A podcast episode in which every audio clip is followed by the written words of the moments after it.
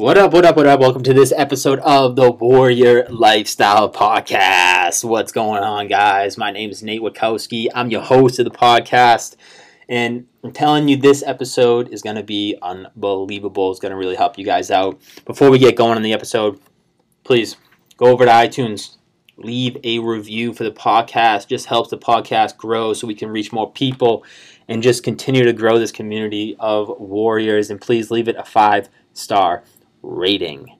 Um, the title: Get out of the rut. This is a this is this is a passion of mine. This this this is de- deep inside of me. The rut. The rut. The rut is a scary place to be.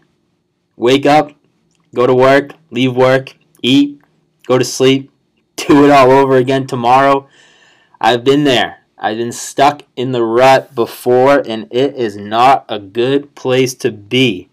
And I can remember when I had my last job in downtown Boston and getting on the train morning after morning. And on my walk to the office, I was just thinking to myself, fuck, I have to do this again? I would see the same people, say the same things, do the same stuff. Sounds like a blast, right? Sounds like what the uh, the warrior lifestyle is all about, huh? Wrong. you see, we have been taught since we were in elementary school that we needed to get good grades so we can get into a good school, so we can get a good paying job. We then work for the next 45 years and retire, and then we're able to live our life in retirement and travel and do whatever we wanted. So that would put me at the age of 68 before I could actually do what I wanted to do every day. What? 68? 60 freaking 8? I wanted no part of that. The time is now to get yourself out of the rut. Or at least work towards a way so you never get stuck in the rut.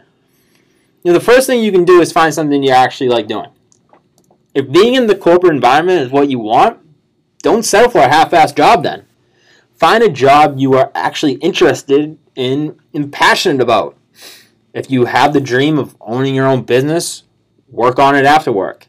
Have that half-assed job to pay the bills and keep you afloat, but grind after work to build something that will allow you to leave that job.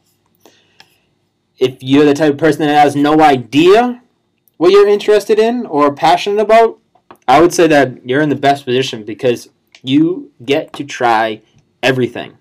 Get a taste of as much stuff as you can until something clicks. Don't settle for what society has taught you or what your parents or teachers embedded into your mind. Figure out something for yourself and the thing you want to do with your life and go after it. The thing is, time is going to pass. 10 years will fly by, and you are now thinking of starting a family. Now, real responsibility comes into play because now you have a real human you need to take care of. I can't wait for that day, but I'm also working my ass off so when that day does come, I can really focus on my time with my child and give it the best life I can give. But that stuff happens and people miss that opportunity they have especially with the way technology is moving and you have the best opportunity right now to figure out what your passion is and make a real business and living out of it. It's not worth slaving away at a job you hate just to pay the bills and for your tab at the bar or the weekends.